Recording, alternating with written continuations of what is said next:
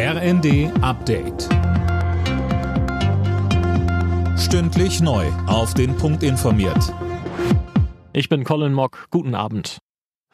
Wir haben mehr Durchhaltevermögen als Wladimir Putin. Das hat der Leiter der Münchner Sicherheitskonferenz Christoph Heusgen zum Abschluss des wichtigsten sicherheitspolitischen Treffens der Welt gesagt. Mehr von Alena Tribold. In seiner Bilanz forderte Heusgen, die Verteidigungsausgaben in ganz Europa zu erhöhen. Einerseits, um die Ukraine zu unterstützen, andererseits, um die eigene Verteidigung auszubauen. Weiter sagte Heusgen, er habe die Hoffnung, dass der Ukraine-Krieg im kommenden Jahr vorbei sein wird.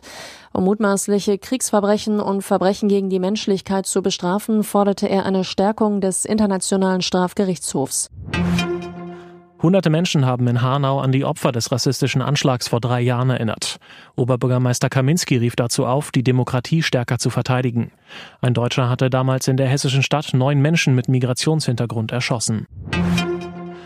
In Kitas, bei der Müllabfuhr oder an Flughäfen, überall hat es zuletzt Warnstreiks gegeben.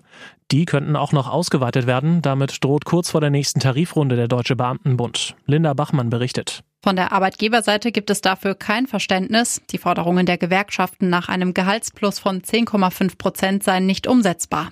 Das will der Chef des Beamtenbundes Silberbach nicht hinnehmen.